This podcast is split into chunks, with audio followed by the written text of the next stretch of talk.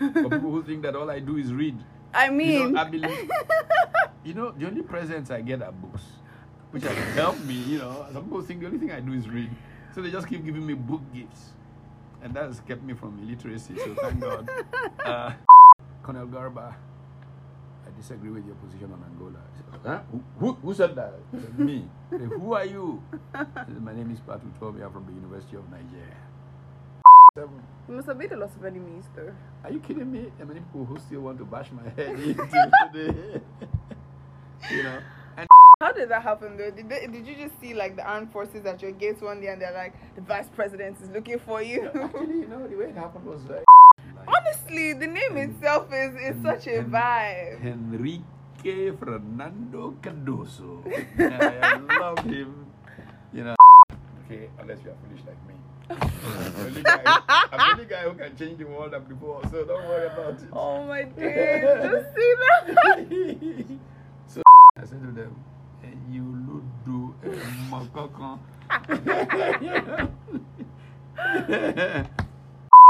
you give me one, I give you back, back, back. so after a while, they, they all just say this this guy is a bad man. Just, just leave him alone.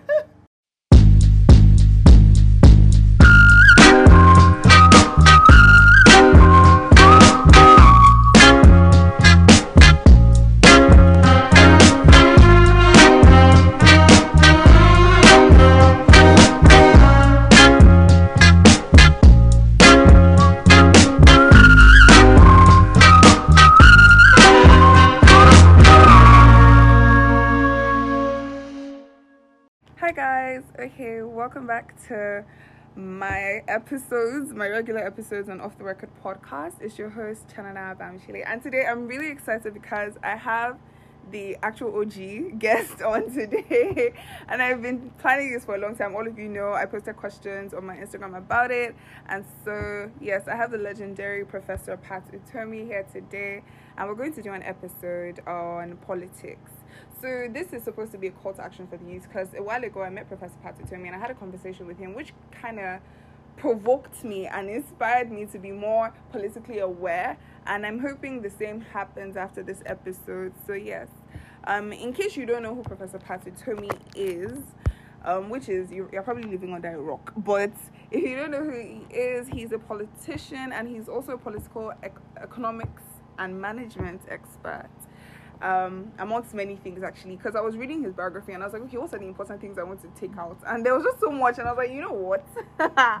when we get there, whatever he thinks to say will be fine because I can't even. There's so do you know there are actually so many things. If you check yourself on Wikipedia, there's so many things. I'm like, yo. Thank God I don't check. Okay, so yes, um, I want you to introduce yourself and tell us about you Okay. outside of Wikipedia. Well, I'm Pat Utomi. I, I like to think of myself as um, uh, one of those people who, by providence, got to be truly Nigerian Nigerian. Just by happenstance, uh, I was born in Kaduna on a, an interesting day. The day, uh, how did I get to being born in Kaduna? My family actually lived in Jos. Uh, it was still colonial Nigeria. So early early 1956 and um, uh, my the queen of england this same queen that is still around you know she was still a very young woman back then uh, um, was visiting the colonies. And she was going to come to kaduna on this day in february of 1956 and so people came from all over the um, region the northern region as it was back then uh, to Kaduna to see the Queen of England. and my mother was one of those people. And somehow Pregnant. pregnant, and somehow, uh, uh, anyway, I think there was a plan for her to actually have me in Kaduna because um, um, my auntie lived in Kaduna, and uh, so uh, it coincided. Well, we killed two birds with one stone. But what it meant was I was not born, born in a hospital. Uh, she got, uh, she went into labor from the crowd of waiting to see the What? queen. And so I just rushed to the house and born there. Whoa.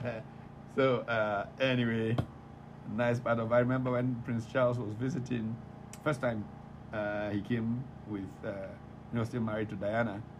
They came. Uh, Oh. He hosted a select group of people on the uh, Britannia, the yacht, the Royal Yacht Britannia, which was uh, moored on the marina. And uh, the then British Deputy Commissioner Jeremy Vaco uh, uh, had told him this story, and he told the story, and, and Prince Charles said, "Oh dear, dear, I wonder what has been inflicted on so many people who were born in these circumstances." Uh, uh, interestingly enough, when Prince Charles came back, like two or three years ago, uh, um, I asked him if he remembered the story, and he burst out laughing. So, I remember the story. Uh, that's something that's really hard to forget. Yeah. I mean, and um, so, born in Kaduna, a few weeks, I guess, later, my mother moved back to Jos, where my father lived. I got baptized in Jos. My father actually worked for British Petroleum back in the 50s, and so he was transferred around the country, uh, but primarily in the north at that time. So he was transferred to Maiduguri. And in Maiduguri, um, I grew up as an infant for maybe a year or two. then my father was transferred to Kano. I started school in Kano in 1960, the year of independence. And um, then he was transferred another two years or so later to Gusau. Gusau is in what we would call Zamfara State today. okay. And uh, most of my primary education then took place there. Then I went east.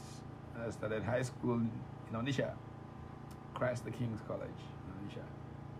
And then the Civil War started. And I came west. And so the bulk of my secondary education was at Loyola College in Ibadan. Uh, and then I went back east to go to the University of Nigeria just as the Civil War was ending. And of course, I went abroad to the US for grad school. Uh, so I'm kind of like a global citizen of sorts. Yes, Uh, I agree. you know, uh, highlight of growing up. Um, essentially, the fact that um, I thought I had um, a duty to be taken seriously as a young person by anybody. Yeah. Uh, and so I got into trouble challenging people who did things I did not like. you said you didn't even want to go to university. I remember no, you saying all, that, actually. which is shocking. yeah, for people who think that all I do is read. I You mean, know, I believe, you know, the only presents I get are books, which have helped me. You know, some people think the only thing I do is read, so they just keep giving me book gifts, and that has kept me from illiteracy. So thank God. Uh, but but really, uh, truly, um, when I was young, uh, growing up uh, between Lagos and Ibadan, uh, thing that was happening back in those days, Nigeria Airways had just been founded, and they were recruiting young people as pilots. And so the hot thing to be was a was pilot. a pilot. So I wanted to go to flying school, and one of my very best friends went off, took the West African School Certificate exam in December. We used to take it in December back in those days. Um, by February, without the results, results had not come.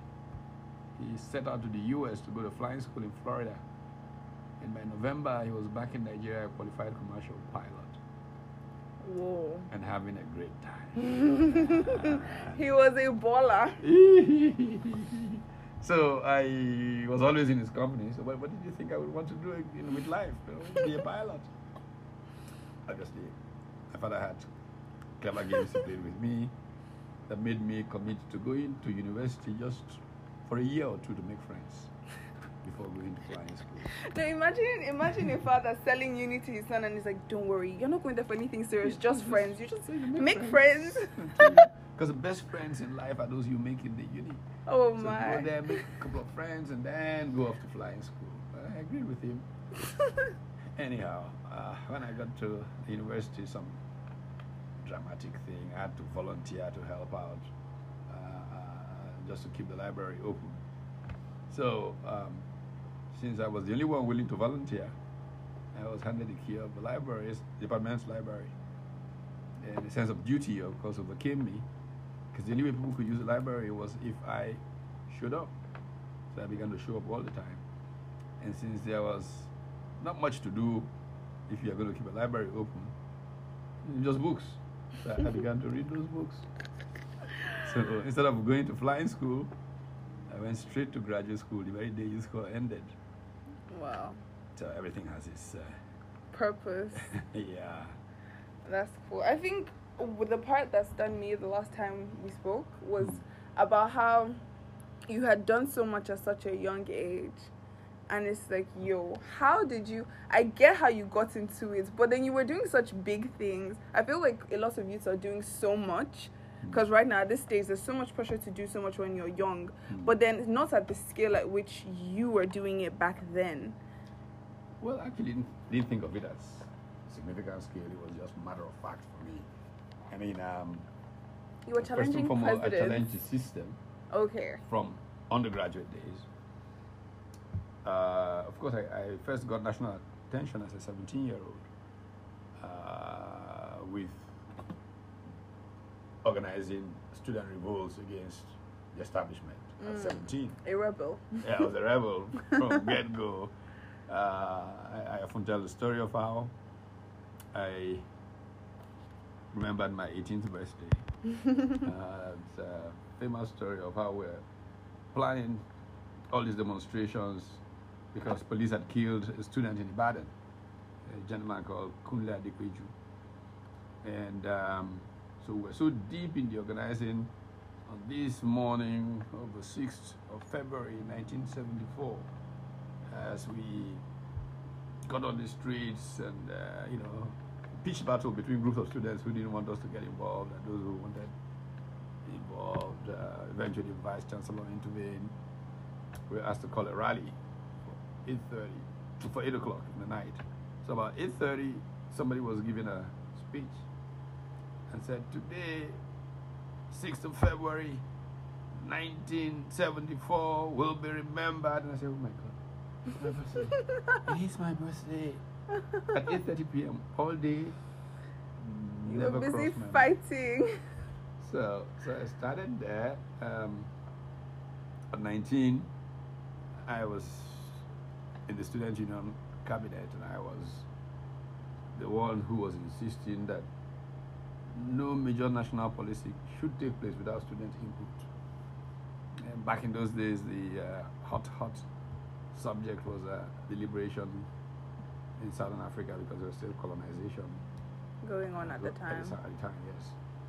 So um, I challenged the foreign minister to come and explain um, the reasons for the choices Nigeria was making in foreign policy. and of course, uh, A of like- bold move. they kind of ignored my letter, and I thought nobody should ignore me. so I got in a bus, I guess, came to Lagos, and went to the foreign minister's office. Oh no. Oh, And the secretary kind of looked at me and said, said, What did you say? I said, I wrote to the foreign minister, I've not had a reply. really? Who, where did you say you're from? I Who said, are you "I am again?" so when I saw that I wasn't getting anywhere with that, I uh, kind of went downstairs and asked the concierge when the foreign minister would show up. And as I was still asking him, the motorcade pulled up. And I stepped out. and this Colonel, who is, was, I think, captain of the Nigerian basketball team, he looked like he was 10 feet tall, but I actually he was probably 6 feet something tall. but we always thought he was that tall. You know, you, uh, elegant, you know, Brigade of Guards commander with his Brigade of Guard people. And I stepped out and said, um, Colonel Garba, I disagree with your position on Angola. Said, huh? who, who, who said that? Said, Me. Said, who are you? Said, My name is Pat Utomi. I'm from the University of Nigeria. So why? Said, well, we began a debate and we continued talking, got in the elevator, debate, got out of the elevator, walked past the secretary that bounced me. I'm sure she's like this, this, this man, this man. Where did he show up from? Like, how did he get here now? So I got into his office and he shouted at her to come immediately. He said, Go and get me Ambassador Dede, Ambassador Brownson Dede. That was his essay. And uh, when uh, Pastor Dede came in, he said, Brownson, I'm going to Nsukka to debate these boys. he must have been so provoked. I guess so. Interestingly, we became lifelong friends. Um, oh, while I was working on my PhD uh, uh, in the US, he was um, a fellow at, at Harvard. And um, I called him one afternoon to check out some of the stuff I was writing about. We were talking on the phone, he shouted, Ah, it's over. I said, What? The end of the Falklands War. When Britain and Argentina went to war over the Falklands. So he was watching TV while we were talking. I was in the library or somewhere. and, uh, you know, so that friendship continued until we unfortunately lost him Yeah. some years ago. You know. Yeah. So, That's how you got into that space and you kept it. And after that, you just kept challenging and just kept challenging. as a youth corper, I um, uh, essentially caused a ca- cabinet reshuffle from the things I wrote. Forced the departure of some people from the cabinet. It was back in 1977. You must have made a lot of enemies, though. Are you kidding me? There are many people who still want to bash my head in till today. you know, and you know when you are young and fearless, as they say. the, the, I think there's a super brand in America that says the young and the fearless or It's restless. restless. It's young and restless. uh, uh, um, I I just kept going with no ill intention. I just You were just wrong. doing your Yeah, thing. is- and some people were Losing their jobs. Ooh. So um, you know, it also added to this so-called quote-unquote achievement. You know, as a youth corper, a publisher, one of the perhaps the most important, uh, most regarded news magazine in the country at the time, New Breed. A gentleman called Chris Okolie was the publisher. And he would come in and he would begin to scream at all these editors who left university the year I was born.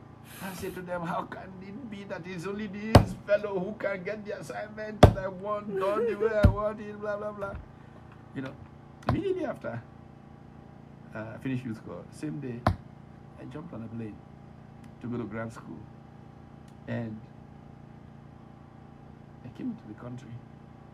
Uh, I don't know if my father passed or something. I came into the country and I saw him. I said, What is it? He's in the country for a few weeks. Come on, start work, start work. "Yeah, a few weeks. He appointed me editor of the magazine. Wow. And so I was editor of a magazine at age 23.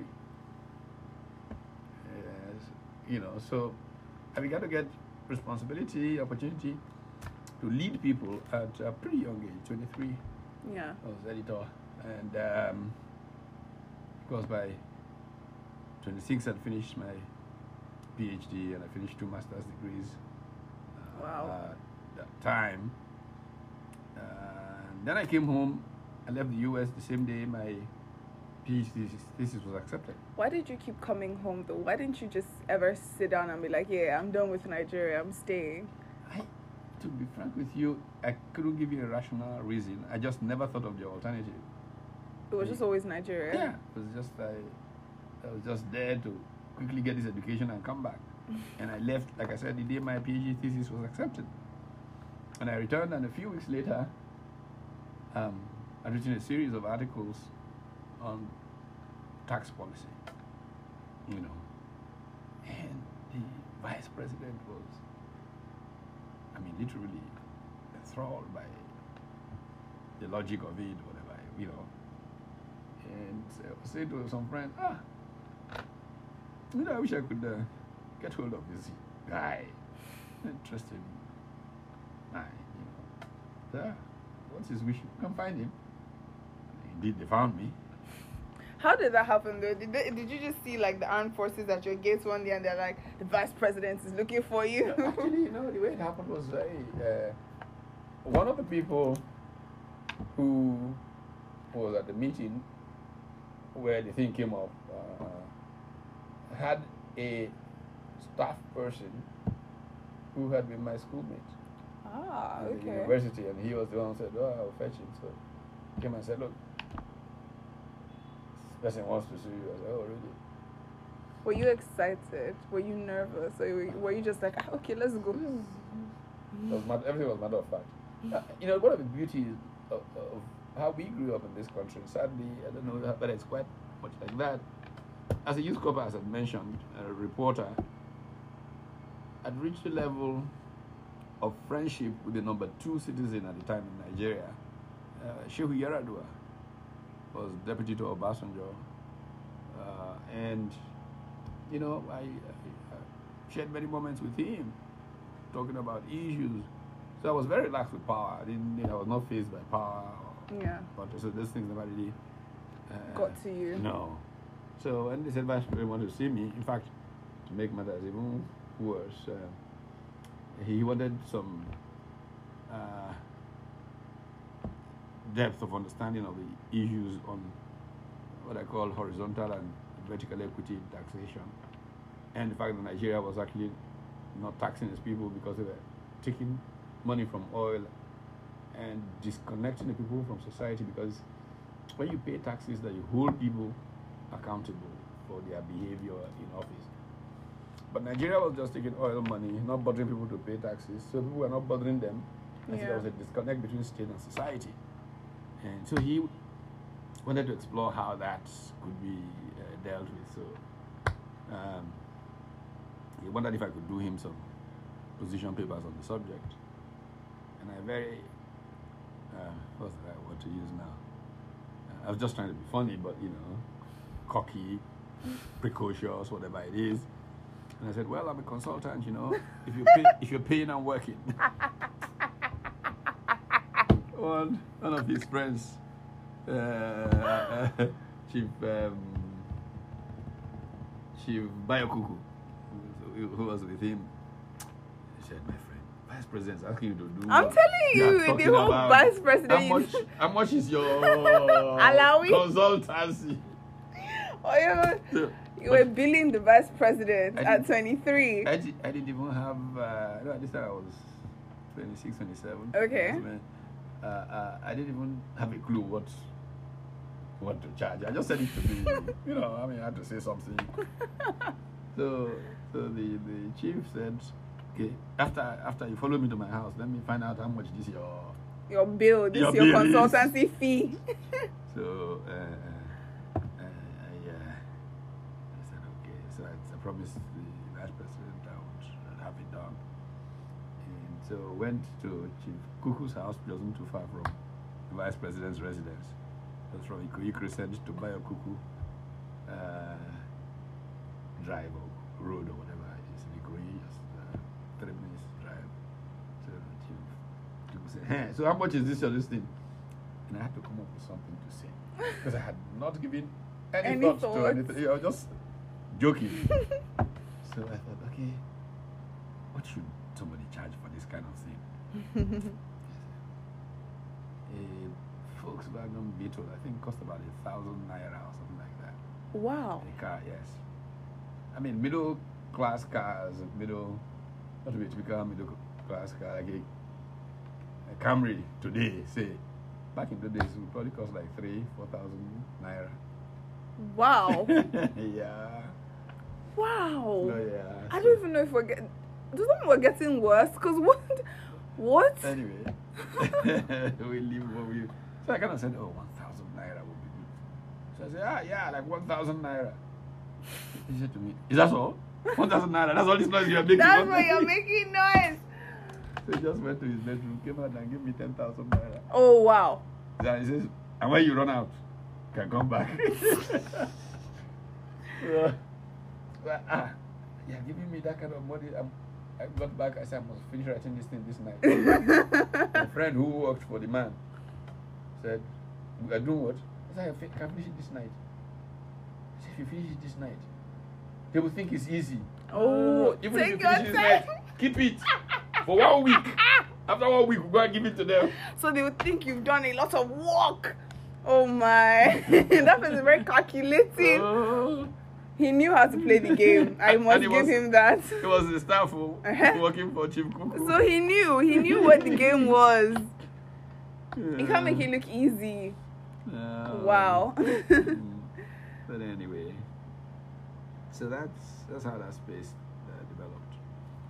And two weeks later, Vice President sends for me, and then very casually says to me, in the course of conversation, said, by the way, President Shehu Shagari uh, approved yesterday for you to replace Professor Denigwe.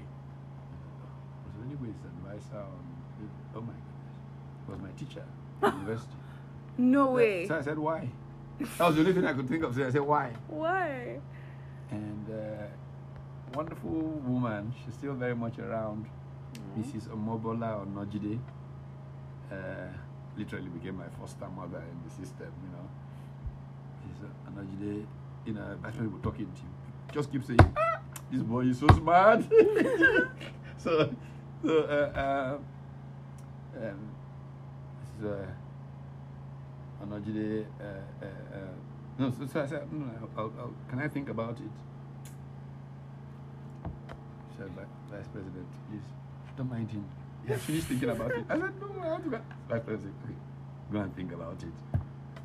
So, I went away, uh, drove back to Surulere, where I, I lived on Bode Thomas at that time, or my family didn't even have a house. I was just coming back from grad school, had a family place on Bode Thomas. I was, I was there. So I saw a friend of mine from next door, two doors away. I said, ah, can't believe what has just happened. I said, what? Vice President said that President has approved for me to replace Professor Denigwe. So I told you I want to think about it. Say, what did you tell him? I said, I said, I want to go and think about it. Were you actually not sure whether you wanted to take it? Like, were you actually thinking, like, should I, should I not? Was that even a question? Yeah, it wasn't. You see, uh, again, getting back more seriously, I, I had a plan. Yeah. um, one of the influences of the library at UNN on me was that I read all kinds of stuff. Yes. So, uh, one of those early readings was Stephen Covey, Stephen R. Covey, Yeah. and uh, and so by the time I was leaving university, I had a personal vision statement, had a personal mission statement. I literally had my life visioned. And when I was leaving the US, um, there was a very young man uh, who was 33 at the time, uh, was appointed by the new president at that time, Ronald Reagan, was elected in 1980. And his name was David Stockman. David Stockman was appointed director of budget, cabinet rank position at 33. And I kind of used him as bench- benchmark. I wanted to be director of budget for Nigeria at 33. This Mm. was what I said to myself I would go. Bear in mind, I was now 27. So, a good six, seven year plan to make director of budget. Yeah. And then suddenly, I was being given a, an equivalent position, Yes. Seven years ahead of schedule. Or six and a half. so I thought, uh, okay, I need to think about this thing. Does it really work out if it is accelerating my pace more than I planned? Uh, so yes, I actually wanted to think about it. But of course, my friend and others just beat up on me. My friend go back and tell him we uh, accepted the thing. Anyway, but Then you became the advisor to the president Right. And then, uh, before even 30. Wow. was- yeah. you know, on a normal day, I'm already, I'm 20, which I don't tell a lot of people because I want them to take me seriously. But I always feel like I haven't done enough. Like there's so much to do. So it makes me have this pressure of like I'm doing so much at the same time. And I'm constantly still feeling like I'm not doing enough. And then now I'm meeting you and hearing all this, and I'm like, no, yeah, you're definitely not doing enough. Keep keep working. No, I, I, I mean, it's not how fast, how uh, it's about how well. Yeah. You know, um, I mean, there are many people who start out, go like a rocket, and then burn out.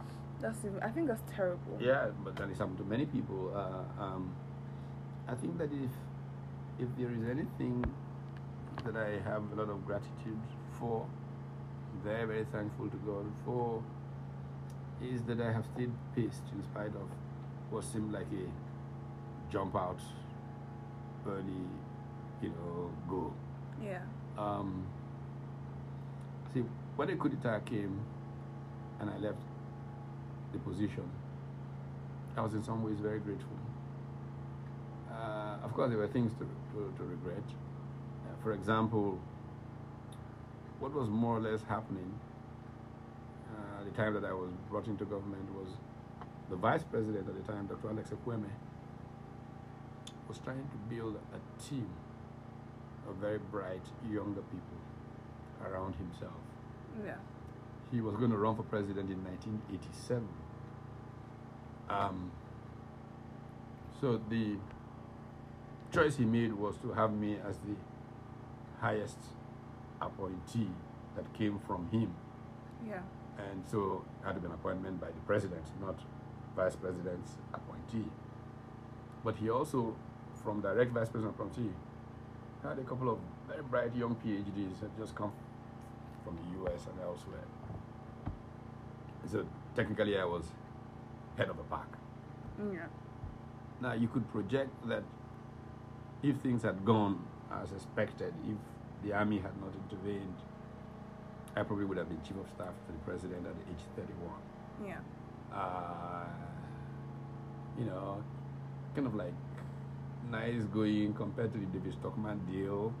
Uh, thing. Way nice. you know, what? uh, so there was that bit to to to, to uh, regret, but I was also a little worried about what I saw of why government was sort of dysfunctional uh, um, in terms of the way that interagency rivalries got in the way of getting things done, uh, the way that power was played inside. I mean, give you a really interesting example. And I'm not writing most of these stories actually. I hope I'll be able to write memoirs that will capture most of what I experienced. You should. Um,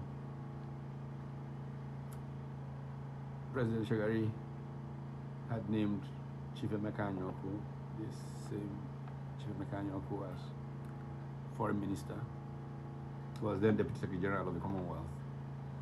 He named Ambassador Ralph Uwechue as Minister of Health and some other. And because um, they were known to have been vice president's nominees, so to speak. I mean, president's appointments, but that maybe the vice president influenced their nomination. Some opponents of the vice president uh, in the National Assembly just wanted to embarrass them by refusing to uh, kind of um, uh, um, confirm their appointments on the first round. And um, the job of managing that whole thing was given to me. So uh, you can imagine how interesting it What was. This 27 year old being asked to manage this issue. Vice President actually went off on vacation uh, within the country. He went on vacation to a place called Gembu up in the highlands near Cameroon Okay. uh, and all of that. And um, it, I mean, nobody thought they would go as far as they tried to go. So when things were getting out of hand, I had to reach him. And I got to Makurdi, uh, Makodi, as some people call it. And in during some times in the year, you couldn't go up to the Mambila Plateau by road. It was impossible. The roads were so bad and all of that. So the only way to get there was a helicopter. Wow. So I got into Makodi and uh, there was no Air Force helicopter available. So in the end, I returned to Lagos without reaching the vice president and we had to do what we had to do uh, to manage the process. Anyway, cool thing got sorted anyway. Yeah. But I learned enough lessons about the games of power that I said to myself, not being able to play the game of power well enough could make a well-intentioned person not achieve their goal. Very true. I was going to ask something about that actually. Yeah, and one of the decisions I made then was that I was never going to accept public office unless there was enough of a committed team to ensure that you could succeed. No one person can do it by himself. And so this was behind, and people sometimes ask me, they know that I've turned down cabinet invitations. And they go, what's wrong with you? Who turns down a cabinet appointment? And I, this was what the case was. In fact, the, the last time it was uh, President Yaradua, um, just before he took ill and died, who invited me in for a conversation. It was a Friday afternoon, I still remember very clearly. David Davier was chief of staff. I went to the president's office, and he was in a meeting with um, the economic team. Um, I remember uh, Remi Babalola, who was minister in finance at the time, with Steve Oronsaye and uh, Eze, engineer Eze of due process, and go emerging from the president's office. And the president walks out and comes to me and says, Hey, good to see you. I want our conversation to be, you know, long and deep. Maybe we should just go to the residence, you know, I close for the day, and go to the residence and, and talk. Anyway, uh, ended up in a really long conversation because when we got there, he said to me, "Look, what's uh, what's the problem with Nigeria?" Said, Good question. I said, I'm, I'm sure you know that's not a, question, a good question to ask me because that's a six-hour answer. He says, "Go ahead, I have all the time. I know where we're going. I'm listening to you." And I did go on for more than two hours, and he Oh, was wow. listening. He didn't fall asleep. He didn't uh, sound. He didn't look bored or anything like that. Yeah. So when I finished, President Yaradua said, "You see, that's why they say that people understand Nigeria as well as you. And what I can't figure out is why you think you can fix it from outside." True. And I said, "Well, I don't necessarily say I can fix it from outside, but I'd rather be doing my best from outside if I cannot be sure that inside is serious enough to fix it." Yeah. He said, but we are dead serious. I can assure you, you know, here I am asking you to come inside. Let's together fix this problem. I said, So "I- Nigeria's problem, it didn't just start today, Sha. Oh yeah, it's been around for a bit. so I said to him, look, okay, um, truth of the matter, fortunately or unfortunately for me, I studied too much a little bit. and so let me put on my political science cap now. A state in post-colonial Africa is one in which um, the cooperative state incorporates voices of dissent. So they bring you in. Okay, Yeah. Come and be a minister. And then they really, as an insider, you can't, you know, bug the establishment, they expose you badly and they destroy you, literally. I said, I, I don't want that to be my fate. So I'd rather just say, I want to assure you that I am a patriot. You can call me at 2 a.m., 3 a.m., every time, and you will get the full benefit of my advice without prejudice. Uh, I said, yeah, still not as good as being inside, being the one getting it done. I mean, President Yaradua engaged me for uh, quite a bit. And um, then he said, uh, uh, and then I, then I said to him, I said, it's a matter of critical mass. Uh, just, uh, I'm not saying that I have anything against being in, in government. But if I'm going to be there, I'm going to need a critical mass. So, like, what is critical mass? I said, if you could bring in seven good people into the cabinet and I join them, you can give all these foreign ministries where they have plenty of money to give contracts to your party people to go and share. But seven serious ministries that set the tone of the country. Find the right people, I will come with them. I said, ah, okay. Why don't we make it easier? I said, how? I said, why don't you Find the people. give me the Let's not walk seven too much. people? Imagine if he brings seven and you're like, no, no, no, these two not good enough. so So- he's like, you do that. So I said, ah, okay. But I can't just sit here and write seven names. I have to think about it. Okay, fine. Yeah. He can go back to Lagos, spend the weekend, reflect it, and send me seven good names next week. Ah, funny thing, I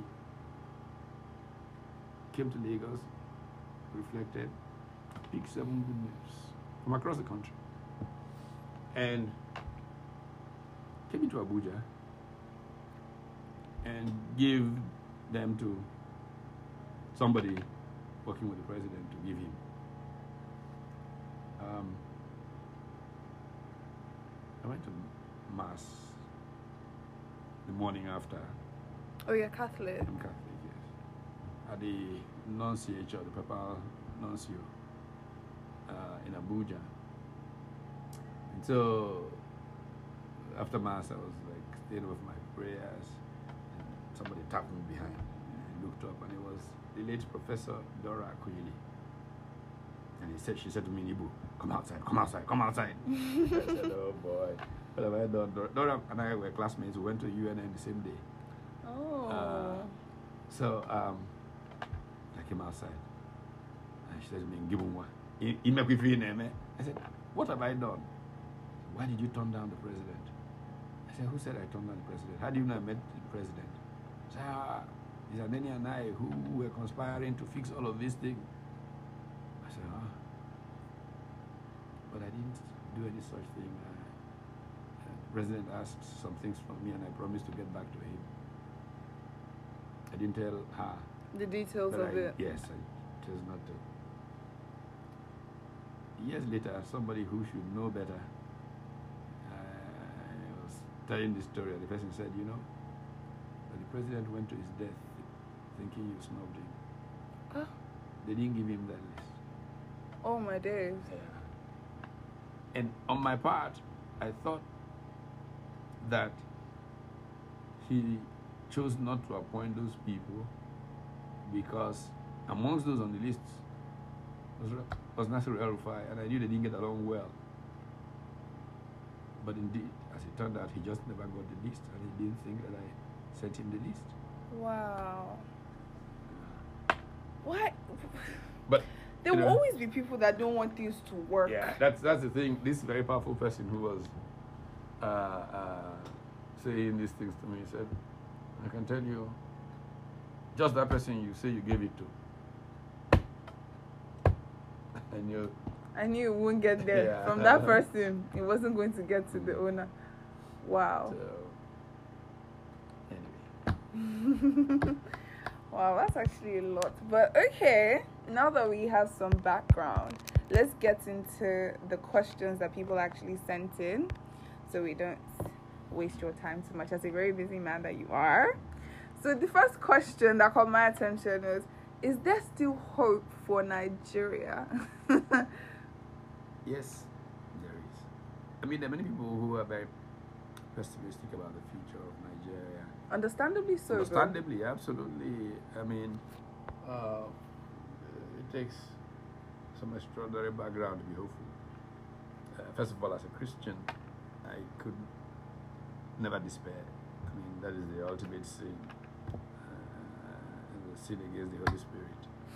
Because you must believe that uh, God is able. Yeah. So that's the first thing.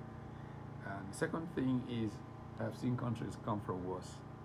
yeah. That's what really encourages me. I tell the story all the time, of course, of how I became. So, my, at, at first, I was a Latin Americanist. Back in the late 70s, the core of my academic interest was uh, modernization and development in Latin America. And I obviously was one of the early, uh, um, one of my early uh, follows was um, Raul Prebisch, who was the Economic Commission for Latin America Executive Secretary and the author of the thesis that we generally know of as import substitution industrialization. And then there was the Argentine, which was Argentine actually, too also, the Argentine uh, scholar Guillermo O'Donnell, and the whole idea of bureaucratic authoritarianism and, you know, modernizing coalitions in Latin America. So I was very excited about Latin America. Then they just failed to make progress. By the 80s, I was so upset, I just switched all my academic interests to Southeast Asia. And then, a famous story I've told and told again, my encounter with um, Enrique Fernando Cardoso. Whoa. Uh, Cardoso, Cardoso was um, also at UCLA. Uh, he typically was the father of dependency theory. And this is a thesis in international political economy, uh, in which uh, the blame for underdevelopment is put on the Western industrialized economies in the structural dependency that permanently underdevelops the southern country. Uh, I mean, amongst his, some of his close collaborators were people like Osvaldo Sunkel and others who argued for selective delinking from international capitalism. So just cut off from international capital. I was not a fan of autarky. And I always wondered about dependency theory. And I thought, okay, this is elegant theorizing with no redemptive value for the people. And um, like I say, a very interesting journey and story um, for Cardoso because Cardoso returns from exile in Chile to Brazil, ends up as foreign minister, and then one day while in New York, the president calls him and asks him, "How would you like to be uh, minister of finance?" Now, at that time, things were so bad in Brazil that the average lifespan or the average span of tenure of the economic and finance minister was uh, a couple of months. Some, some probably maybe a few weeks. Because things would just get worse, and everybody would blame the finance minister, and then he'll be fired. And so when he was given this offer, he thought, "Who can hit me this much?" You know. but he, what he said to the president was, uh, "Look, we're about to make a major speech here at the UN. Uh, why don't we talk tomorrow?" So after his speech, he gets back to his hotel. The phone rings, and it's his wife. Mm. And the wife says to him, "How could you?" Says, "Do what? How could you? How could you accept me, finance minister?" He says, "I didn't do any such thing." He said, "You didn't? It's already been announced. You are Ah. the new finance minister." Can you imagine? Can you imagine? Anyway, but the big lesson here is that Fernando Cardoso, who I really loved as a student, at least for the pronunciation of his name, I used to like. Honestly, the name And- itself is, is and- such a vibe. Enrique Fernando Cardoso. I love him. You know, as a grad student, I used to like Cardoso around the class, you know. and uh, uh, um, Cardoso decides on that flight, because I would meet him later, and he would tell the story. Uh, he decides on that flight back to um, Brasilia from New York that he would take the job and that he would not like his own ideas to decide what happens, but he would like the brightest young people in Brazil, young economists, to get together, quarrel over what direction they should take, Come and, to a and- decision. and he would support them. yeah. Brought inflation to a screeching stop. Wow. growth resumes. In the choices they made, Enrique Fernando Cardoso had committed intellectual suicide because the choices those young economists made essentially repudiated the whole dependency thesis.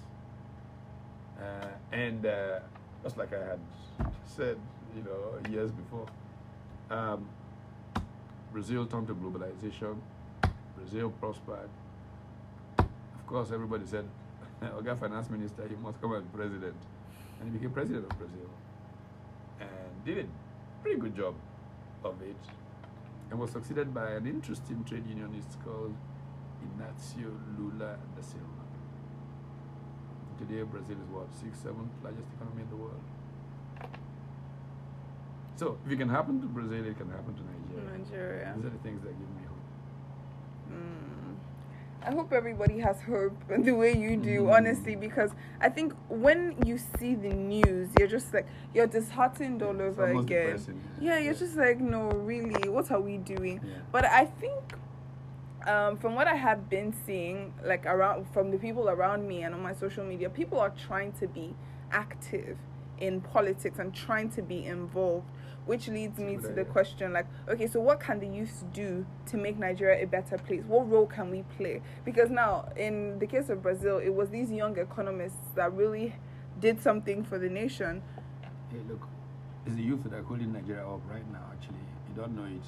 They may call you all kinds of things, lazy and whatever, whatever. It's the youth that are holding up this economy. Look at the tech space. I mean, just before you entered my office, I had a bunch of these techies here. Uh, there's uh, Pacer Labs, there's, there's you know, uh, you know, and stuff like that. Uh, and I get excited when I see them. I just yesterday I was speaking at the University of Lagos event, and the vice chancellor, all of them there. I think they they were really stunned by some of the things I said. Then, you know what? How many of you here? Tell me, which is the biggest financial institution in Nigeria? And I said, look, I asked a class that uh, the day before. First Bank, Zenith Bank. And I said to them, "Eh, you look do a mokokon.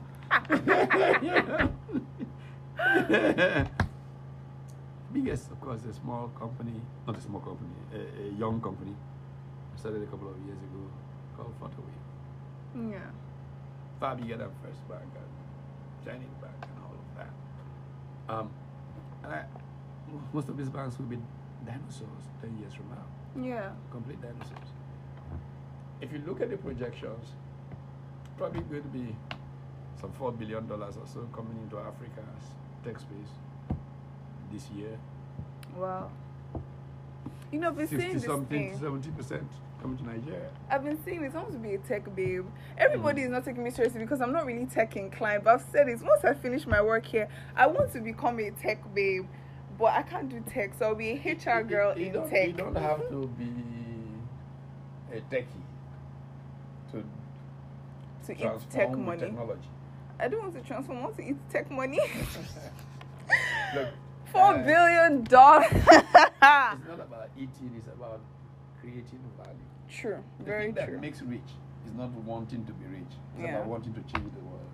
yeah. And you change the world so well, you can't be poor. Mhm. Okay, unless you are foolish like me. I'm the only guy, I'm the only guy who can change the world and be poor, so don't worry about it. Oh my days. Just see that. so, um,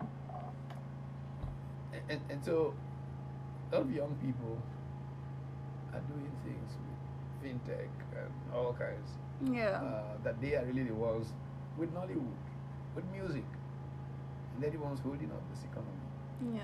Uh, It's not oil. Oil is an albatross. We're going through an energy transition and we don't even know how to manage it. Uh, so, um, I believe in the young people of this country. They shouldn't sell themselves short. They've done well so far. They can do better. I like to tell the story of again the Reagan revolution. When I left the U.S.,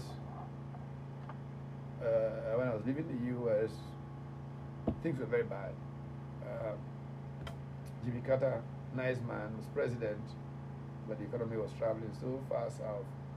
Inflation was 29%. Japanese companies were all overtaking uh, these big American giants, you know. And then Carter loses the election. Reagan comes along, unleashes the American spirit, and the youth of America rise to the occasion. On campus, when I lived there, it used to be like, oh, it's March. Seniors are writing their CVs, going for interviews for jobs that were not there. I go back a few years later, it's March, April. Seniors are not writing their CVs, they're working on their business plans Yeah. and hoping to become billionaires before 26th birthday. I think the youth of Nigeria will do that, and I think they will liberate this country. But a few things about what they can do to build institutions that will facilitate progress. First of all, they should stop abusing each other on Twitter. and all that. There's no point in it. Civility is a very important. See, values shape human progress. yeah. Okay, uh, so you got to be civil. Second, you got to make an effort to be more broadly thoughtful. Not that she receives some point of view, you need to abuse everybody else who does not share that point, Point of view. of view. view. Democracy is about rational public conversation. Um, the ultimate philosopher of modernity and democracy is a German. Uh, a, the ultimate philosopher of um, democracy and modernity. Um, uh, uh, is um, uh, a German who very old now, but he's at Harvard now. Um, and um, one of the points he likes to make is that central to uh, his name is Jürgen Habermas. Uh, central to modernity and democracy is rational public conversation. That's part of what young people are not having in Nigeria rational public conversation. And very talented young people, too emotional and abusing each other rather than thinking rationally. And we could make a lot of progress if they did so. Yeah. Okay. So now the next question, the next question would be, do our votes really count? Because in a democracy, the most important part we would like to think is actually participating and voting and going out there. But then lots of people, there's a lot of political apathy amongst the youth because they think like, do our votes even count? But then I also think about it that if they didn't count, they wouldn't be stealing ballot boxes and all those other things. Absolutely. But then there's also a lot of rigging. So Sure. I mean, I get the question: Does it really Mm. count? hmm Um, look, um, votes matter. Yeah. Uh, is there an effort to make them not count? Yes. I mean, Nigerian politicians of the traditional ilk don't want you to vote. They just want power. They don't, because a vote means that they're accountable to you. Yeah. So they don't care about being, they just want to do 419 if they can manage it. For nothing for them to hold the power. Uh, but you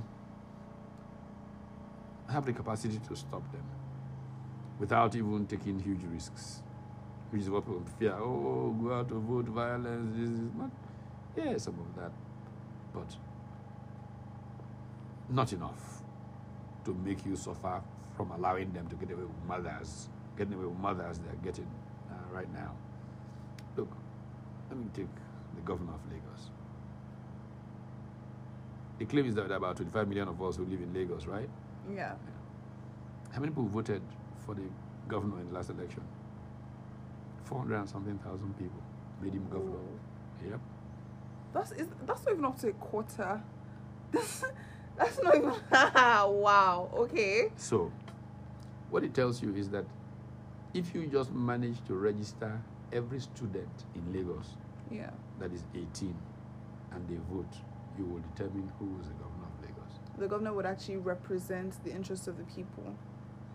So, uh, are they going to try and uh, manipulate votes? Yes, they're going to try. But if it was just a matter of writing numbers, they wouldn't write 400 and something thousand. They would just write 20 million.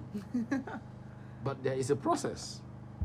And that process is such that they can create, you know, Loopholes here and there. here and there, thumbprint a few thousand, do a few small things there. But really, really, your votes count. That's why everybody must register, have that voter's card, and make the effort. You'll be shocked what you can achieve. And I, I tell the story from Kano about a teacher, simple teacher who was humiliated by the governor. And students asked him to run. And he said, Mike, civil servant, where will I find money to run against an incumbent governor? Until a politician, late Maitama Sule, said, saw him one day and said, Ah, I hear that you are a coward. A Who? coward. Coward. what? I'm not a coward, sir. He said, uh, I say you, you, you run. You say you can't run. That you don't have money. Who told you it's money that wins election? Eh, That's how he got in the race. Cut a long story short, the youth supported him, policed the uh, polling stations, policed the materials coming from central bank, and they beat the incumbent governor by 400,000 votes. Whoa. And his name is Ibrahim Shekarau. So, I think these things are possible. Yeah. I think I think that's a bit encouraging then. That's a bit encouraging. Now for more personal questions that people ask. So do do you um do you think being born privileged gave you an advantage in your progression in your career? Who said I was born privileged? I don't know. Probably people just assume. People assume a lot of things. I was a, a, a, rugged kid who woke up at 5 a.m. to ride the bicycle to go and serve mass in the morning at age 7, 8, 9. Yeah, you said you were an altar boy. Yeah. age 7, 8, 9, I was doing that every morning. Uh, so, is that a privileged child? uh, no, my father was a lower middle class, middle class person at some point. Uh, uh, but I was there was no privilege at all. To to and I was oldest of seven children. Seven. Yeah. Whoa. You know, people used to give birth a lot that year. Like, why were people having so many children? Seven, seven is not a lot. My uncle had um, 13 from one wife. Eh? One wife has 13, and then two or three others from adventures. What? How do you even manage that many children? Like, how? Do you would you even be able to have a working relationship with each and every of those children? Oh, my father had, and people who had more. I mean, we were considered a standard number. Seven, seven was very standard in those days. Uh, so, not a problem at all. Yeah. Actually, the, sometimes the bigger families were more cohesive. The ones that were 15, 16, 20. Everybody Whoa. helped each other. Yeah. Uh, so, so there was no You weren't born silver, with a silver spoon, spoon. not at all. I mean, I, I am thankful I didn't struggle for food, yeah. but I was not a child of privilege at all. Yeah. Okay, so now this is one question that I personally wanted to know. Did you ever get offended when people would call you a bourgeoisie apologist? And how did that even start? No, no, that was uh, that was I, I didn't even get anywhere near offended by that. What happened was uh, when I first came back from the U.S., uh, the dominant strain in Nigerian academia was you know Marxism was very hot back in the every, every, every the way you proved that you were smart was to declare yourself a Marxist Marxist. and begin to blam, blast and lambast and and I just looked at them and said, "You, you uh, I'd read a piece in one of the journals in the U.S. Uh, Marxism: The Apologetics of Power. Mm. Uh, people looking for shortcuts to power use Marxism to Climb up. show that they were with the people and all of that. And I, in fact, I get people who come back to me and say, you know, it's interesting. You look back now, 40 years, you were more Marxist than all those guys who called you. Thinking about it, because if you look at everybody now, I have shown more care for ordinary people than all of those guys who Yeah. called me names. Uh, and I, I was brought up as a simple Christian boy who was taught that being your brother's keeper, being that good Samaritan, was the purpose of being. So I cared for people. I mean, first thing I did when I came back to Nigeria was again providence, circumstance. Found a widow. So I found a man who was dying, saying to his wife, "I'm sorry that my brothers are already fighting for my property while I'm still alive. You know, if I die, they will probably kill you if you fight my property with them." And this woman went from being in a six, seven bedroom mansion to being homeless, literally. And I said, no, this is injustice. That's how I began working on a program to support poor widows. yeah. And I've done it since 1983. Whoa. Today we have several hundred widows in the program. I run into kids that say that they went to school because of me. And I say, hey, how? Their mother was a widow. I said, oh, really? And, you know, stuff like that. Those my Marxist friends didn't do those kinds of things. Yeah. Uh, but it was convenient for them because ideologically I was opposed to Marxism because I thought it was not a productive ideology. Yeah. It doesn't produce like the fair enterprise system produces. Uh, uh, one of the more interesting stories. Well, the person who actually first called me bourgeois apologist was the now chairman of PDP. Iyorchia Ayu. Iyorchia Ayu, Dr. Ayu was one of those great Marxist scholars at the University of Jos, and I was invited to debate him in Jos, 1983. Of course, as I kept marshalling my points, he got so frustrated. He said, My friend, you're a bourgeois apologist. and then, well, guess what? A couple of years later, uh, because we were friendly, it was not personal. Yeah. A couple of years later, in the Babangida transition, you become Senate president. At that time, I am managing a multinational company called Volkswagen. Wow. Yeah, I think I saw that on Wikipedia as well. and, and so you calls me and says, oh boy, you see me, I don't take my own shortcut. now I want to meet those your bourgeois friends. I was living here, I just opposite KPMG, yeah. 850. That uh, Bishop Aboyade. Boy, they call, yes. And uh, I hosted a big cocktail. Brought all the captains of industry Do you in still host together. these cocktails? Let me meet the bourgeoisies as well. Let me meet the bourgeoisies as well. You know, funny how at the time, because of the whole Marxism movement, being a bourgeoisie seemed to be a bad thing. Now it's such an elite thing. Everybody wants must be a to be a bourgeoisie. It's such an elite thing now. So all the Chamber of Commerce, because I was on the Council of Lagos Chamber of Commerce and Industry, on the Council of Manufacturing Association of Nigeria, I was on the Council of NECA, all those, Wow. brought all those people to come and meet Yochi Ayu. You really set him up. You're like, okay, you want to meet them? Don't Mm. worry, I got you. well, he was very happy. uh, so, anyway, I didn't upset me at all.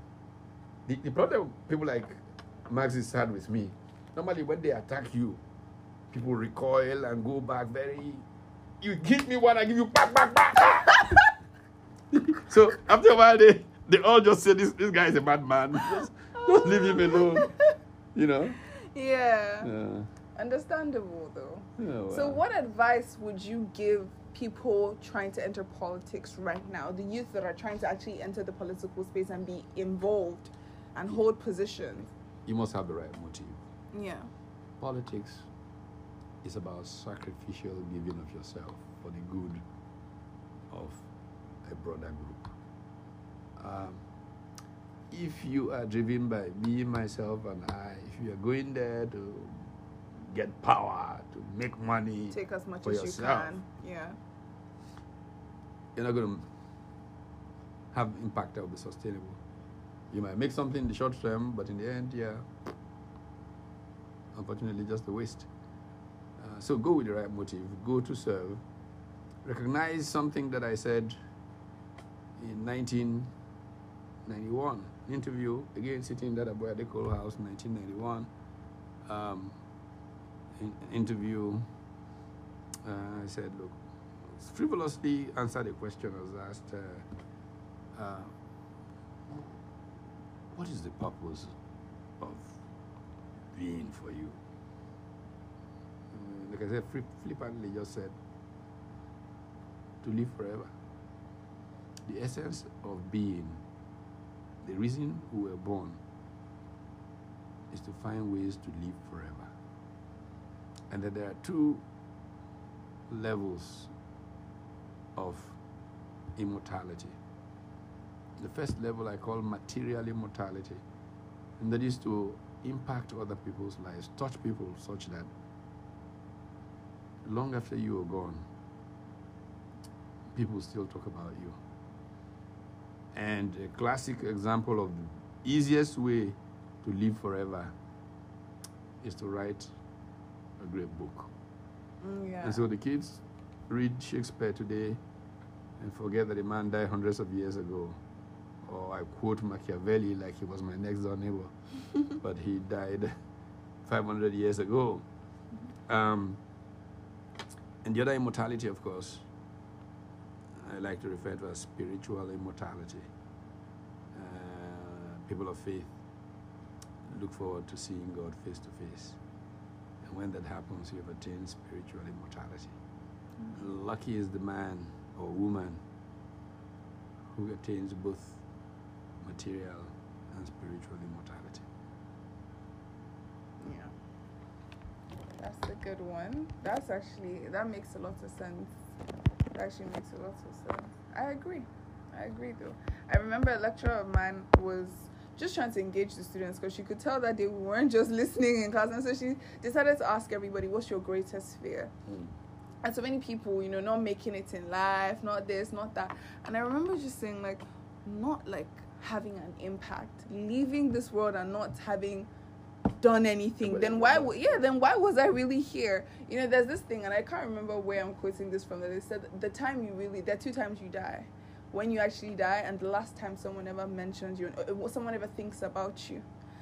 And that's when you really die because nobody is thinking about you anymore. And it's, it's just like i don't ever want to not be remembered for something good for having impact in people's lives really. So yeah. Um, one of the final questions as we round up is how do you balance your social and family life with your career? Because you are a very, very busy man holding a lot of positions. How do you do that? Um, so you have to be deliberate in some things. You, I mean, this may change with age and time, uh, but I got lucky early to um, come to a realization that it was important to deliberately seek this kind of balance. And part of the way that I did it as a young person, much younger person, was to have some routines. Tuesday evenings, family evening. Everybody must have dinner together. Then we spend two, three hours after talking about everybody's issues. What's happened, what's latest in your life. Uh, when I first started it, when the kids were very young, it was kind of like funny, you know, especially uh, age difference between the kids, person's interest. Yeah. But it became a family tradition, and it allowed us to hold together some. And then, um, you know, um, once they got older, try to find what it is about their interest that you can engage them on. Um, there were times when I did a better job than other times. Yeah. Um, now that most of my children have uh, uh, essentially grown, there's only one who's uh, last year entering last year in uni. Okay. Uh, yeah. So um, you know, I uh, uh, find that I obviously feel a little less guilty moving around. uh, but I've been moving most of my life. Yeah. From Um, when you were born, actually. You know, biggest challenge that I've had has been travel. As a person, a matter of style, I'm not a night person. Oh, okay. I don't go out at night. So when I leave my office or wherever, six thirty, that's it. Now, when I was much younger, and this this became a Lagos uh, fable, a grave, grave Lagos fable. um, when I was in industry and all of that, I could have five, six invitations to dinner, cocktail, one evening. Um, I would leave the office maybe at five thirty something. Go to the first one. As they're starting the cocktail, I walk around, shake hands, shake hands, shake hands. 10, 15 minutes, I'm gone. I could do three of those and be home by eight o'clock. And the next day in the newspapers, you will see me in five different places. I'm sure people were wondering how they- does this man do it? the one thing they probably also did not know was that I spent most of that evening at home with the family. Yeah. And uh, what it, people got to know, I mean, it's le- legendary now. When I come into a place, they say, "Oh, "Okay, Pat will be out in five minutes." Yeah. So it became part of uh, the friend of ours, uh, Tumba Lawa Shulari, who used to make a. He says, "You come to an event." He said, "Ah, Pat is not here." Ah, I see Pat. Yes, Pat. I got to catch up with Pat. Yes, Pat. Yes, Pat. Where's Pat? Pat's gone. Pat is gone. Uh, Aw. so, So you just have to be intentional about it and make time for what's really important. Prioritize. absolutely. I think the first thing would that would be important is to prioritize what comes first, and then arrange accordingly. So it didn't matter how busy I was, so long as I was in town, I spent time with the family Yeah. because I was deliberate about it. Yeah. But the trouble part was travel, traveling a lot. Uh, a couple of years ago, I tried to do just check what countries have I visited. Came to 84 countries. Eighty-four. Yeah. Whoa. That's so. Eighty-four. 84 on all continents of the planet. Uh, at, the, so at the time, I was worried. You know, I traveled in so many countries, but not in Africa. Then suddenly I began to do Africa. Pop, pop, pop, pop, did 30 everywhere. countries in Africa. Wow. was- wow. Wow. I'm just thinking about it like 84 countries. And you spent like considerable time there. It was just like two hours here, two hours there, two hours like Two hours. Abiola. Not about two hours. But, I mean, I, I'm typically going for a business meeting, a conference or something. Three, four days. Wow. and there, of course, with Latin, Am- with Southeast Asia being a major destination for study as an academic, um, I would have gone to a country like Malaysia at least 15 times. Whoa. I would have been in Indonesia at least six, seven times. Did you actually enjoy these countries when you went though? Or were you just like there for work and you didn't really get to, you know, explore? I'm, I'm not a good tourist. Oh, I mean, yeah. for someone that has gone to eight four countries, that's so sad. I, I, I, you know, I, I tell you the day that I was really, really embarrassed. It's a friend of mine, an African American called Malcolm Pryor, who actually ran what was at the point the biggest African American owned investment bank in the U.S.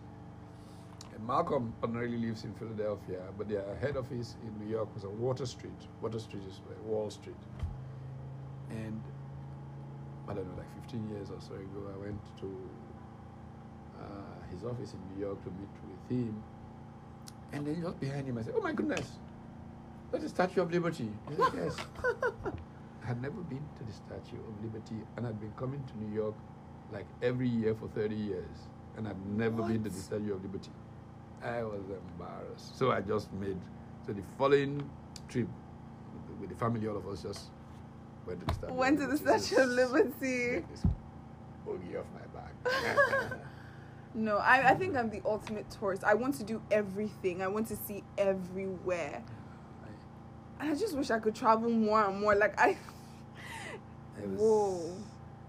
It was only company that made me. I could have gone to China and go to China without going up the Great Wall of China, but I some company made me do it. You know, but that's I mean, that's I think that's the fun part of traveling around, just enjoying it. It won't see. I don't think it will be as stressful if you're actually just enjoying it. my travels were not motivated by tourism; they were business Work, yeah. Understandably so. Okay, as we come to the end, thank you so much, sir, for being on.